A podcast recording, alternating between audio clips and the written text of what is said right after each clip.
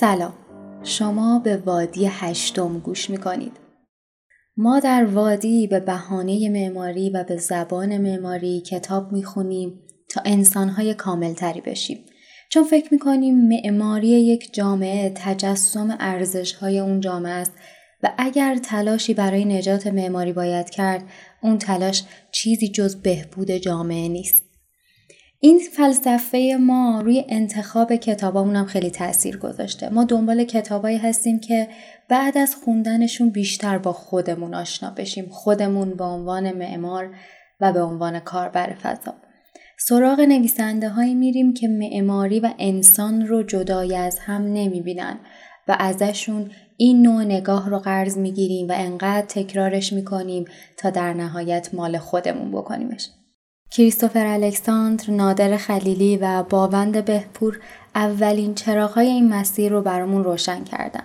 امروز سراغ یک فیلسوف میریم. فیلسوفی که شهرتش به صحبت کردن از موضوعات فلسفی و ارتباطشون با مسائل روزمره است و مگه میشه کسی به زندگی روزمره دقت کرده باشه و معماری رو ندیده باشه. آلن دوباتن فیلسوف و نویسنده انگلیسی اصلا تحصیلات معماری نداره و اتفاقا همین قضیه خوندن نوشتش رو خیلی ارزشمندتر می‌کنه. چون کم پیش اومده که یک غیر معمار یک مخاطب صرف اثر معماری از معماری نوشته باشه. معمولا ما معمارها فاصلمون با جامعه زیاده و بیشترین صدایی که میشنویم صدای خودمونه. دوباتن اما جسارت وارد شدن به این همهمه رو کرده و حالا وظیفه ماست که بشنویمش.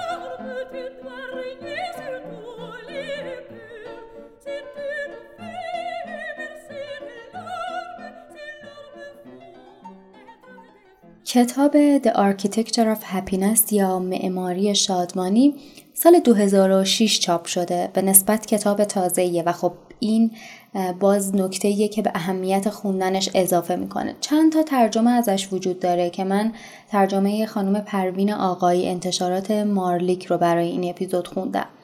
ترجمه نسبتا روونی اگرچه اشتباهات چشمگیری هم داره و نکته منفی کتابم صفحه بندی خیلی بدشه که ارتباط بین متن و تصویر رو اصلا رعایت نکرده.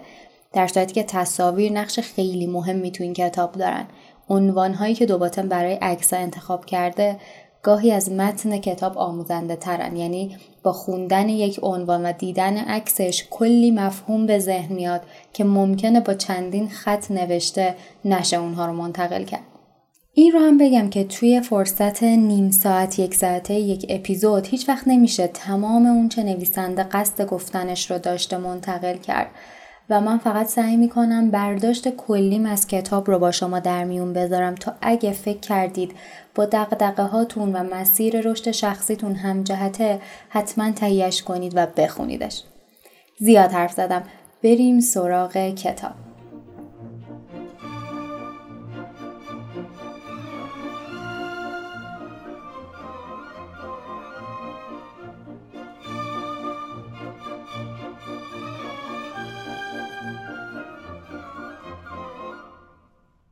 عنوان کتاب رو که میشنویم بیشتر این فرض میاد سراغمون که احتمالا دوباتن می‌خواد از معماری حرف بزنه که باعث شادمانی در ما بشه یا به عبارتی در ما شادمانی ایجاد کنه. بیراه نیست این حدس اما تلاش اصلی دوباتن توی این کتاب پیدا کردن تعریفی برای مفهوم زیباییه و از اونجایی که زیبایی رو هم ارز و برابر با شادمانی می‌دونه به جای اینکه اسم کتابش رو بذاره معماری زیبا که خب احتمالا خیلی اون موقع مورد انتقاد معمارها قرار می گرفت اسمش رو گذاشته معماری شادمانی. یعنی معماری زیبایی که در ما شادمانی ایجاد کنه. عنوان زیرکانه ای بود به نظرم برای اینکه بیاره این کتاب رو توی حوزه تخصصی خودش یعنی فلسفه و روانشناسی. دوباتن سفرش رو با این سوال شروع می‌کنه که اصلا چرا معماری مهمه؟ دنبال جواب این سوال که میگرده خیلی جالبه. به نظر می‌رسه شواهد توی ذهنش با هم رقابت می‌کنن. خوندن این کتاب به من این حس رو داد که میشه به دوباتن عنوان شاهد صادق تاریخ رو داد. گوش کنید مثلا میگه همیشه در مورد اهمیت معماری شبه وجود داشته. مثلا اپیکتیتوس فیلسوف رواقی وقتی می‌بینه دوستش که خونش رو توی آتیش از دست داده ناراحته بهش میگه وقتی می‌دونی چه چیزی به جهان حاکمه چرا حسرت چند تا تیک سنگ زیبا رو می‌خوری؟ خیلی های دیگه معماری رو به واسطه این نموده مادیش مذمت می‌کردن و هنوز هم می‌کنن. مثلا قرن دوازده یه راهب به اسم سنت برنارد بعد از چهار سال زندگی کردن توی سومه نمی‌دونسته سقف قسمت نهار خوری قوسی بوده یا نه یا مثلا محراب کلیسا چند تا پنجره داشته. یه جورایی بیاعتنایی تعمدی به مسائل مادی از جمله معماری. فیلسوفای دوران باستان به ما توصیه می‌کردن توی چیزی که با طوفان ممکنه خراب شه یا با یه لکه کاکائو زیباییش رو ممکنه از دست بده دنبال آرامش روحی نباشیم. ولی باز از طرفی توی ذهنش با خودش فکر می‌کنه که نمی‌تونیم انکار کنیم. ما چه بخوایم چه نخوایم توی مکانهای مختلف آدمهای مختلفی هستیم. پس این وظیفه معماره که به ما نشون بده توی شرایط ایدئال چه افرادی هستیم. میگه منشأ حساسیت به محیط اطراف ریشه در یکی از ابعاد مشکل ساز روح انسان دارد. ما در وجودمان خیشتنهای مختلفی پناه داده ایم که همه آنها به یک اندازه شبیه ما نیستند. طوری که گاهی اوقات از اینکه نمی‌دانیم خیشتن واقعیمان کدام است سردرگم می‌شویم. یاد اون شعر مولانا میفتم که میگه تو یکی تو نیستی ای خوش رفیق بلکه گردونی و دریایی عمیق. بله ما انسانهای مختلفی خیشتنهای مختلفی در خودمون داریم که توی فضاهای مختلف رفتار مختلفی از خودش نشون میده. در واقع توی هر فضا یکی از این خیشتنها نمود پیدا می‌کنه. دوباره میگه ما در اطرافمان اشکال مادی قرار می‌دهیم تا چیزهایی را که نیاز داریم. اما همیشه در معرض فراموش کردن نیازمان با آنها هستیم به ما منتقل کنند. ما برای جلوگیری از ناپدید شدن خیشتن واقعیمان به کاغذهای دیواری، نیمکتها، نقاشیها و خیابانها متوسل می‌شویم. ما به پناهگاهی نیاز داریم تا حالات روحیمان را تقویت کند چون بیشتر جهان مخالف اعتقادات ماست. اتاقهای ما باید تعابیر خوشایندی از خودمان باشند و جوانب مهم و گذرای شخصیتمان را زنده نگه دارند. اما به این نگاه هم اکتفا نمی‌کنه. میگه با این حال ممکنم هست ما توی خونه طراحی لوی کان زندگی کنیم. بعد سر یه مسئله خیلی پیش پا افتاده با همسرمون بحث کنیم آخرش هم کارمون به طلاق برسه. یا خیلی وقتا که خسته ایم خواب بعد از ظهر یا یه مسکن اثرش روی ما از بی‌نظیرترین معماری بیشتر باشه. میگه حتی اگه بتونیم تا آخر عمرمون توی ویلا روتوندا زندگی کنیم بازم ممکنه شرایط روحی خوبی نداشته باشیم. پس داستان چیه؟ اگه میگیم معماری اونقدر مهمه که ما توی فضاهایی با معماری مختلف رفتار مختلف از خودمون نشون میدیم. پس چرا این همه تصمیم به قتل و کشتار توی ساختمونای زیبا جلوی تابلوی مریم مقدس مثلا گرفته شده؟ جواب دوباتن به این سوال رو خیلی من دوست دارم. میگه معماری فقط می‌تونه حامل پیام اخلاقی باشه اما قدرت تحمیل اون رو نداره. معماری به جای قانونگذاری پیشنهاد میده و به جای امر کردن دعوت می‌کنه. و اینجا عملیت رو به انسان میده که تحت تاثیر این پیام قرار بگیره یا نه. حالا اگه قبول کنیم که ممکنه اراده ما شخصیتمون تحت تاثیر رنگ رو تختیمون یا فرم در ورودیمون قرار بگیره و بگیم معماری ساختمون ها مهمه و تأثیر گذاره باید بعدش به سوال مهمتری جواب بدیم. و اون اینه که یک ساختمان زیبا دقیقا چه ویژگی هایی داره. میگن ویتگنشتاین سه سال دنیای علم و ادبیات رو رها کرد تا واسه خواهرش خونه بسازه. آخرش میگه شما فکر می‌کنید که فلسفه سخته اما من میگم هیچ چیز به اندازه معماری زیبا سخت نیست.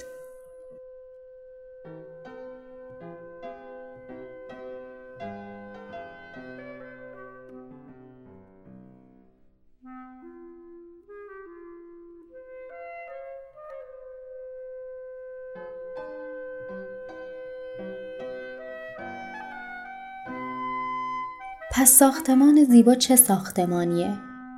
جواب دادن به این سوال واقعا همیشه انقدر سخت نبوده.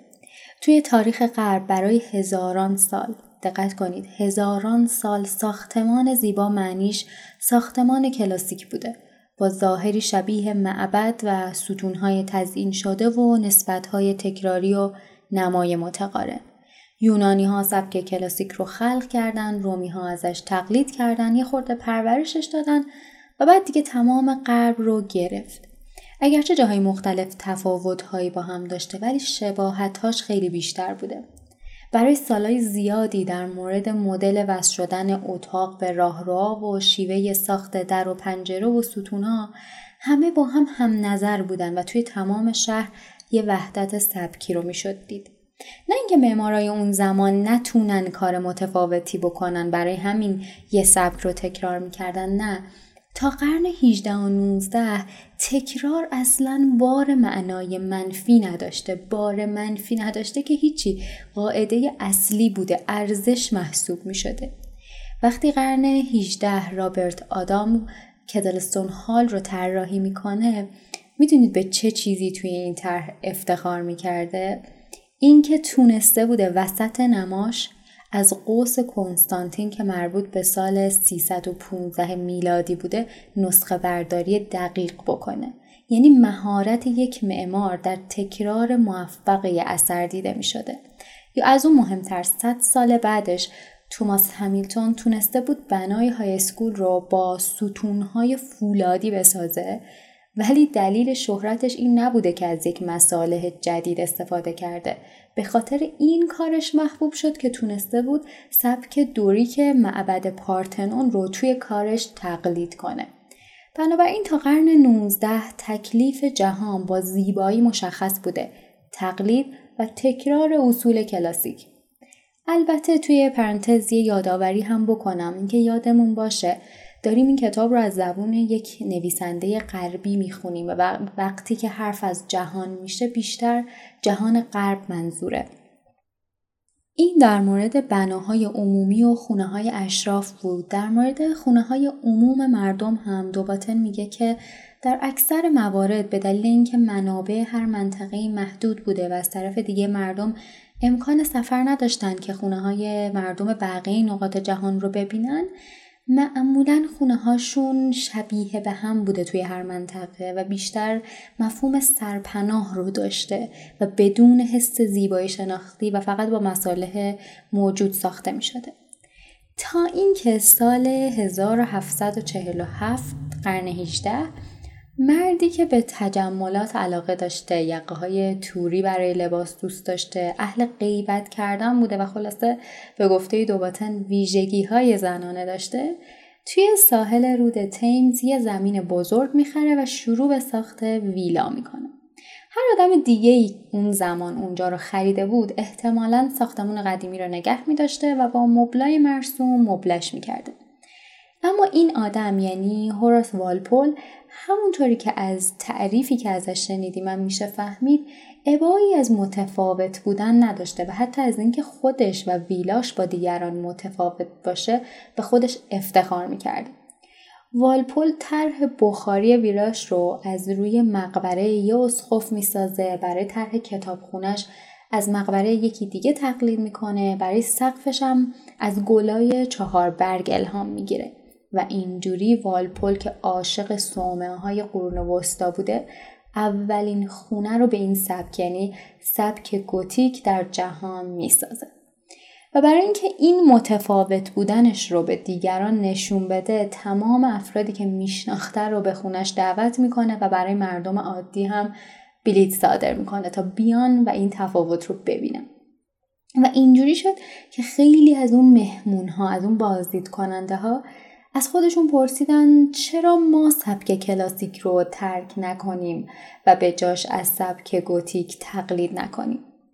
نتیجه که این اتفاق داشت توی برداشت اول تقلید از سبک گوتیک بود اما اتفاق مهمتر این بود که مردم متوجه شدن می‌تونن متفاوت از سبک کلاسیک هم انتخاب کنن و این شد شروع کنجکاویشون توی سبک های جاهای دیگه دنیا. خیلی زود معمارا دیگه افتخارشون این بود که می‌تونستن خونه به سبک هندی و چینی و مصری و اسلامی بسازن. حتی یکی پیدا شده بود که کاتالوگ می‌داد به مردم از سبکهای مختلف.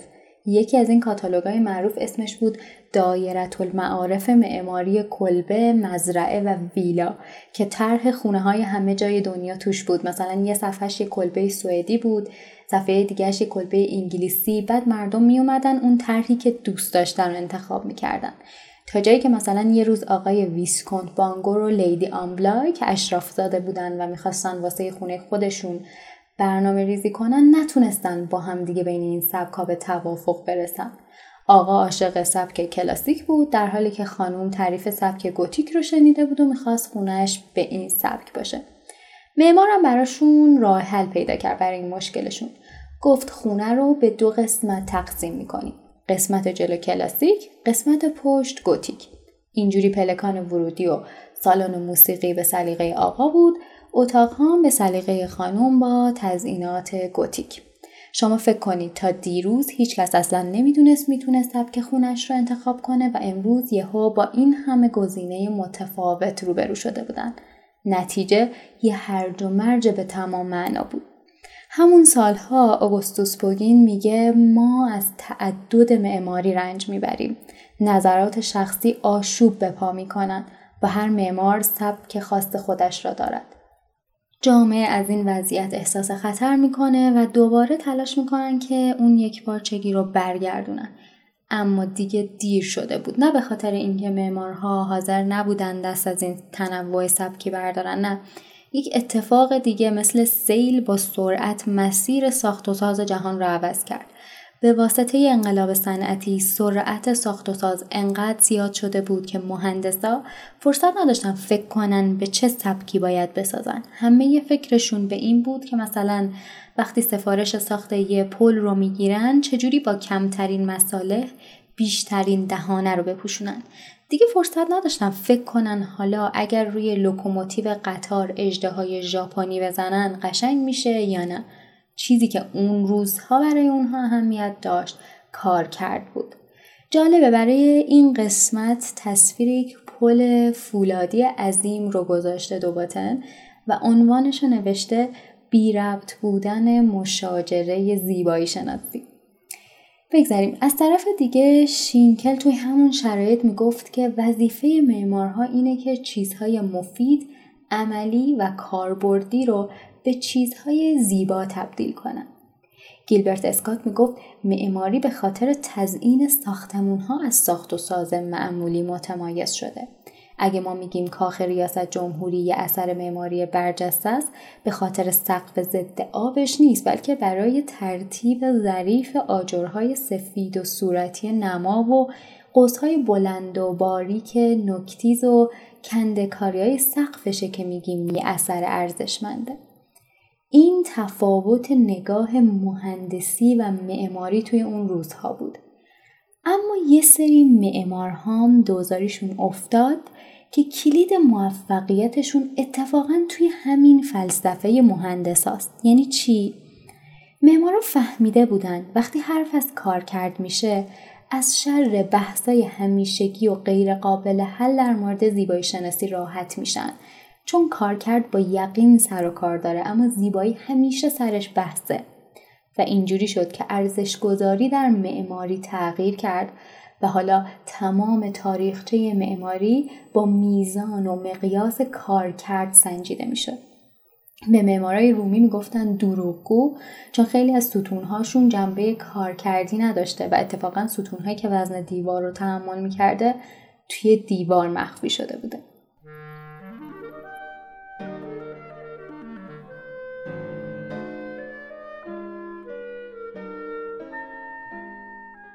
خب پس خونه ای که معمارش از زیبایی شناسی چشم پوشی کرده باشه و فقط به کار کردش اهمیت داده باشه چه شکلی میشه؟ میشه ویلا ساوای. بهار سال 1928 یک زن و شوهر پاریسی از معمار 41 ساله سوئیسی یعنی لوکوربوزیه می‌خوان که براشون یه خونه ویلایی بسازه. لوکوربوزیه تا اون موقع 15 تا خونه ساخته بوده و نگاهش به معماری خیلی مشهور شده بود.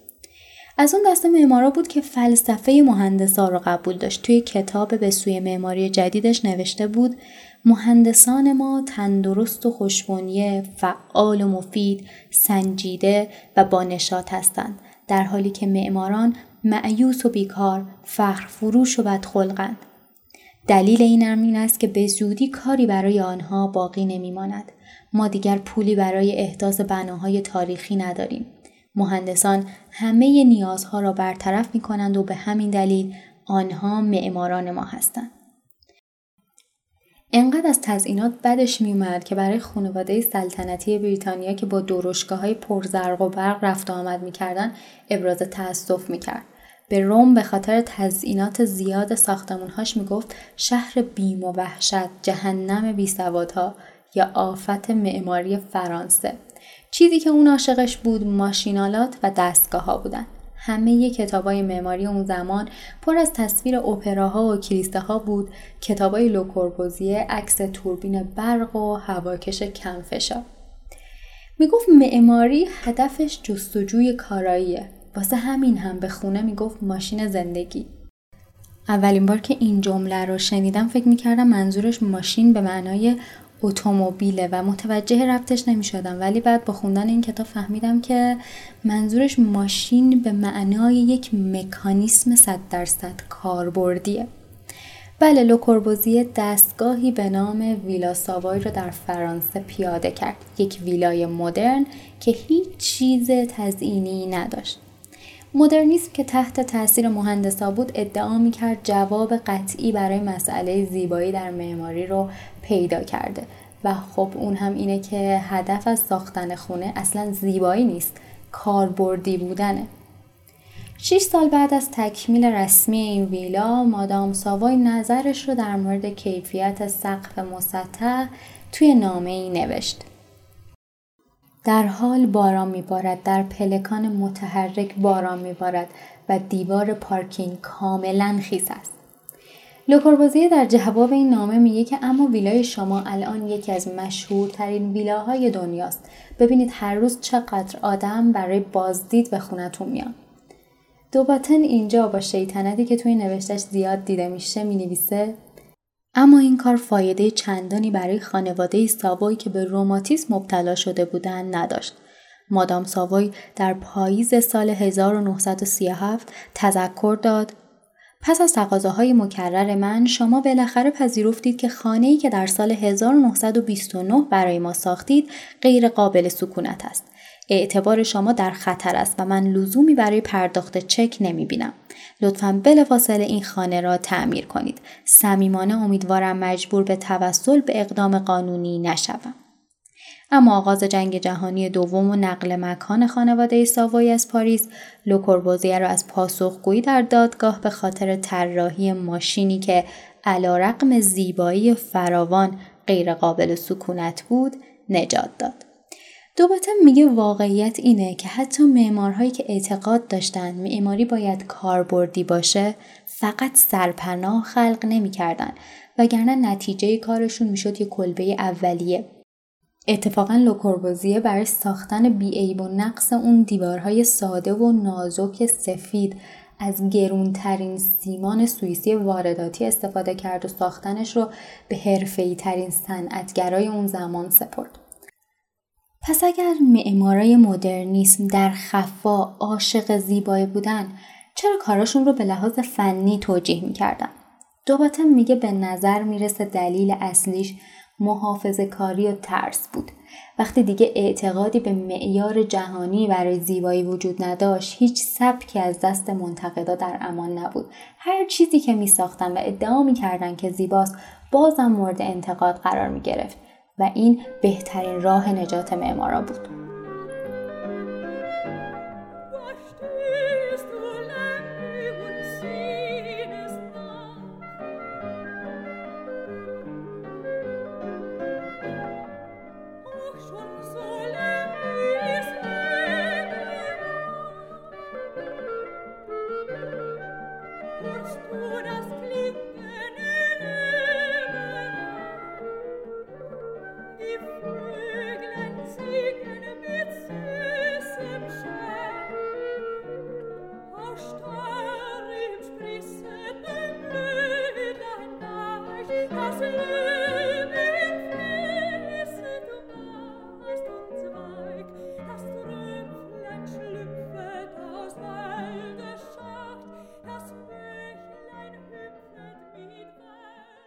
جان راسکین میگه در ساختمان ها به دنبال دو چیز باشیم. از اونها بخوایم به ما پناه بدن و ازشون بخوایم در مورد تمام چیزهایی که برای ما اهمیت دارن و باید به همون یادآوری بشن با ما صحبت کنن. ساختمان های لوکوربوزی هم مثل گذشتگانشون با ما صحبت می‌کنن. فقط از قرون وسطا یا روم باستان یا حتی قرن 19 حرف نمی‌زنن. از آینده صحبت می‌کنن.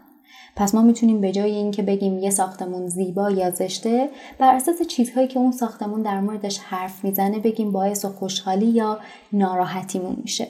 دوباره میگه این ایده ساختمان هایی که صحبت می‌کنن به همون کمک می‌کنه به جای اینکه در مورد ظاهر ساختمون ها بحث کنیم روی ارزش هایی که می‌خوایم با اونها زندگی کنیم تمرکز کنیم. عنوان تصویر این بخش اینه دوست داریم ساختمان ها در مورد چه چیزهایی با ما صحبت کنند. یه ساختمان ممکنه در مورد یک واقعیت با ما صحبت کنه. مثلا فرض کنید سیمان نمای یه ساختمون با دقت خیلی بالایی اجرا شده.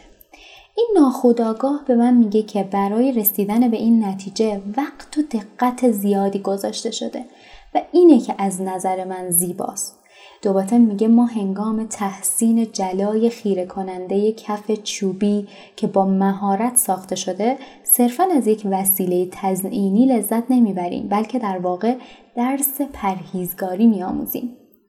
یا اینکه ها به صورت تمثیلی با همون حرف می‌زنن. همونطور که ما با یه تغییر ساده توی حالت دهن و ابروی یه آدم می‌تونیم خوشحالی و ناراحتیش رو متوجه بشیم ظاهر ساختمان هم در ما احساسات متفاوتی به وجود میارن. مثلا یک پل ممکنه به نظرمون شبیه یک زن با نشاط فراوان باشه و یا یه پل دیگه یه حسابدار عصبی مبادی آداب به نظرمون بیاد و این باعث بشه احساسات متفاوتی نسبت به این دوتا پل داشته باشیم. ساختمان هایی که ما تحسینشون می‌کنیم و بهشون میگیم زیبا ساختمان هایی هستن که در مورد ارزش هایی که برای ما مهمن با همون صحبت می‌کنن. استندال رمان نویس فرانسوی می نویسه زیبایی نوید بخش شادمانی است. فکر می‌کنم همین جمله الهام بخش دوباره واسه انتخاب عنوان کتابش بوده. در واقع دوباتن اینجا سعی نمی‌کنه زیبایی رو برای ما تعریف کنه بلکه منطق پشت این که چرا بعضی چیزها به نظرمون زیبا میاد و بعضی چیزهای دیگه نه رو معرفی می‌کنه. استندال می نویسه تعداد سبکهای زیبایی به اندازه نگرش در مورد شادمانی متنوع است. واضح هم به نظر می‌رسه. همونطور که نظرات ما آدم ها در مورد شادمانی با هم متفاوت و گاهی حتی متناقضه چیزهای متفاوتی رو هم زیبا می‌دونیم. یک بنای زیبا از نظر من ممکنه از گذشته صحبت کنه اما شما با اشتیاقی که به آینده دارید عاشق ساختمونی بشید که از همون آینده صحبت می‌کنه. ما وقتی نمود مادی آرمان هامون رو توی یک بنا یا یک اثر هنری می‌بینیم اون رو زیبا می‌دونیم. شاید فکر کنید دوران آرمانگرایی تموم شده اما دوباتن میگه واژه آرمانگرایی بدون در نظر گرفتن تدایی های تاریخیش صرفا به تمایل به تکامل اشاره داره. ما از آرمان هامون صرف نظر نکردیم فقط آرمان هامون تغییر کردن. معماری مدرن آرمان های مدرن رو منتقل می‌کنه. هنری ورینگر مورخ قرن بیستمی میگه دلیل اینکه یک جامعه یا فرد به سبک خاصی از هنر جذب میشه در ارزش هایی نهفته است که اون جامعه یا فرد نداره و به دنبالشه. شاهدش هم یه مثال دیگه از معمار معروف لوکوربوزی است. سال 23 یک کارخونهدار فرانسوی به لوکوربوزیه 36 ساله سفارش ساخت خونه برای کارگرای کارخونش رو میده. لوکوربوزیه که عاشق تجدد بوده و سنت گرایان فرانسوی رو همیشه مسخره می‌کرده صنعت و تکنولوژی رو وارد این خونه ها می‌کنه و برای کارگران کارخونه خونه های مدرن با سطوح بتونی و پنجره های بلند می‌سازه. ارزشی که لوکوربوزیه به دنبالش بود رهایی از خصوصیات محلی و روستایی و تجدد در معماری بود. اما کارگرها ارزش های متفاوت و در نتیجه زیبایی شناسی متفاوتی داشتن.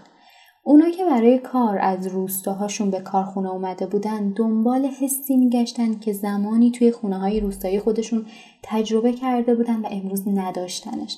بنابراین به دیواره بدون تزئینات لوکوربوزی کاغذ دیواری گلدار زدن سقفاشون رو شیربونی کردن تا شبیه خونه های روستاییشون بشه پنجره های کوچیک لولادار اضافه کردن و توی باغچه هاشون حوض و مجسمه گذاشتن تفاوت در کمبودها یا نقصانها در لوکوربوزی و روستایی ها باعث تفاوت در زیبایی شناسیشون شده بود.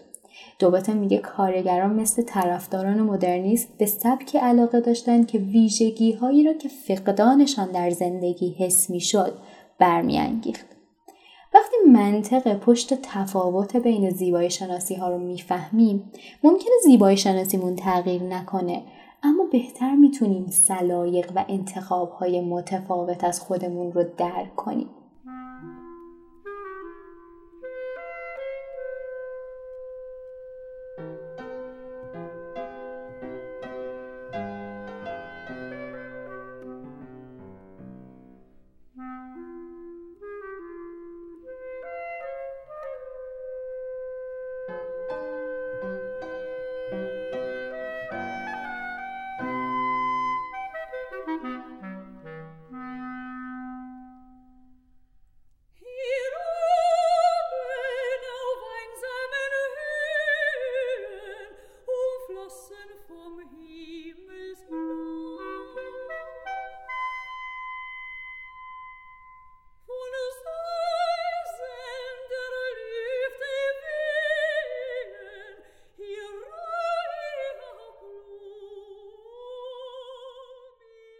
اگه فکر می‌کنید دوباتن توی این کتاب نسخه ای از معماری ارائه می‌کنه که متضمن شادمانی باشه سخت در اشتباهی. البته توی فصل پنجم تلاش هایی می‌کنه اما این کتاب بیشتر در تایید تنوع در زیبایی شناسی به دلیل تنوع در نگرش نسبت به شادمانیه. اما با وجود آگاهی نسبت به این تنوع دوباتن باور داره که نباید ساکت و منفعل بود و باید بتونیم همونطوری که از فضائل اخلاقی یه آدم صحبت می‌کنیم و براش اسم داریم برای فضایل ساختمون هم اسم انتخاب کنیم. این مقایسه معماری با اصول اخلاقی باعث میشه بفهمیم همونطور که داشتن فقط یک ویژگی خاص باعث تعالی یک آدم نمیشه در ساختمون هم فقط یک منبع زیبایی وجود نداره. میگه ویژگی ها فقط در صورتی موثر خواهند بود که به صورت همزمان و با ترتیب خاصی وجود داشته باشند. ساختمانی که ابعادش درسته اما با مصالح نامناسب ساخته شده مثل انسان دلاوریه که شکیبایی و بصیرت نداره. دوباره معتقد زیبایی شناسی بیشتر از اینکه طبق باور رومانتیک های امر ذاتی باشه یه امر اکتسابیه سندش هم تفاوت بین زیبایی شناسی یک اروپایی و یک ژاپنیه. سال 1900 نویسنده ژاپنی می نویسه توی سفرم به انگلستان یک بار وقتی از کسی دعوت کردم با من به تماشای برفها بیاید به من خندید. یک بار دیگه که گفتم مردم ژاپن با دیدن ماه به شدت تحت تاثیر قرار می‌گیرند همه تعجب کردند خیلی وقتا ممکنه ما به تنهایی چیزی رو زیبا ببینیم اما از ترس اینکه دیگران استهزامون کنن این حسمون رو مخفی نگه داریم اما وقتی توی کتاب ها، شعرها، نقاشی ها ببینیم که دیگران هم ازش حرف زدن اعتماد به نفس ابرازش رو پیدا می‌کنیم. تا وقتی هنرمندای ژاپنی از زیبایی سنگ و خزه و ترک توی سفال نگفته بودن مردم جامعه هم صدا اونها رو زیبا نمی‌دیدن فرهنگ این قدرت رو داره که به ما اعضای جامعه بگه روی کدوم احساساتمون تمرکز کنیم و برای اون ارزش قائل بشیم. به جای اینکه فکر کنیم تحول ایجاد کردن توی سلایق مستلزم تلاش زیاده و ناامید بشیم باید به یاد داشته باشیم که انقلابای قبلی در زیبایی شناسی با امکانات ناچیزی صورت گرفتن. حرف اصلی کتاب رو سعی کردم بگم اما جزئیاتی که دوباتن به عنوان یک فیلسوف می‌بینه و بهشون اشاره می‌کنه خیلی بیدار کنندن و شدیدن ارزش خوندن دارن. پیشنهاد می‌کنم اگه با فضای کتاب و تفکرات دوباتن ارتباط برقرار کردید حتما خودتون هم بخونیدش. یه جاهایش رو باید با ماژیک حسابی هایلایت کرد و هر چند وقت یه بار برگشت بهشون که از یادمون نرن. من اگه بخوام این کتاب رو با چند تا جمله توی ذهن خودم ثبت کنم یکیش اینه که معماری می‌تونه پیام اخلاقی بده اما نمی‌تونه چیزی رو تحمیل کنه. معماری به جای قانونگذاری پیشنهاد میده و به جای امر کردن دعوت می‌کنه. دومیش هم این حرف از آدولف که میگه بیایید خودمان را تکرار کنیم. اجازه بدهید ساختمان ها شبیه همدیگر باشند. ممکن است اسممان در کتاب ها ثبت نشود اما به خودمان، عصرمان، ملتمان و بشریت خدمت بزرگی خواهیم کرد. ممکن است اشتیاق یک معمار برای اینکه متمایز باشد به اندازه خلبان یا پزشکی که بیش از حد خلاق است درد سرساز شود. اگرچه خلاقیت در بعضی از زمینه ها از اهمیت بالایی برخوردار است اما خیشتنداری و پایبندی به سبک مهمترین حسن بسیاری از رشته هاست. وقتی در خیابان می گردیم به ندرت تمایل داریم توسط چیزهای جدید گیر شویم. ما خواستار انسجام در ساختمان ها هستیم چون خودمان همیشه در معرض سردرگمی یا انان گسیختگی قرار داریم. ما به نظم ناشی از شباهت نیاز داریم. معمارانی که به نفع ما کار می کنند افراد سخاوتمندی هستند که از ادعاهایشان برای نبوغ چشم پوشی کردند تا خودشان را وقف ساخت خانه های زیبا اما در عین حال غیر خلاقانه کنند.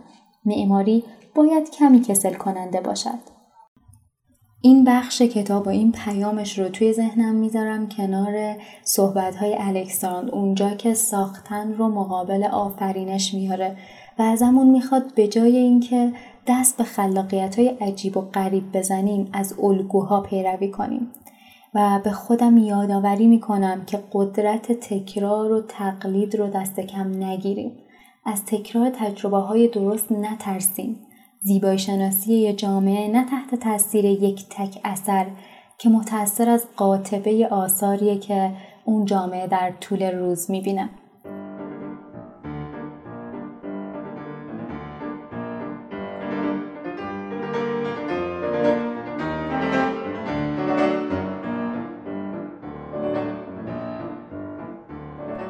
وادی هشتم با حمایت گروه آموزشی کپسول زبان تهیه شده. کپسول زبان یک خودآموز آموزش زبانه که با یک برنامه منظم درست مثل شرایط کلاس شما را از پایه به سطح پیشرفته معادل آیلتس هفت میرسونه. برای تهیه این خودآموز می‌تونید به سایت ilscapsule.com سر بزنید. آدرسش رو در توضیحات این قسمت و در پیج اینستاگرام وادی می‌ذارم. آدرس اینستاگرام وادی هم هست وادی dot podcast. اونجا علاوه بر بحثایی که در مورد کتاب ها با هم می‌کنیم یک نسخه از کتابی که مرورش می‌کنیم رو هم به شما هدیه میدیم. قرار بعدی ما جمعه 17 مرداد در وادی.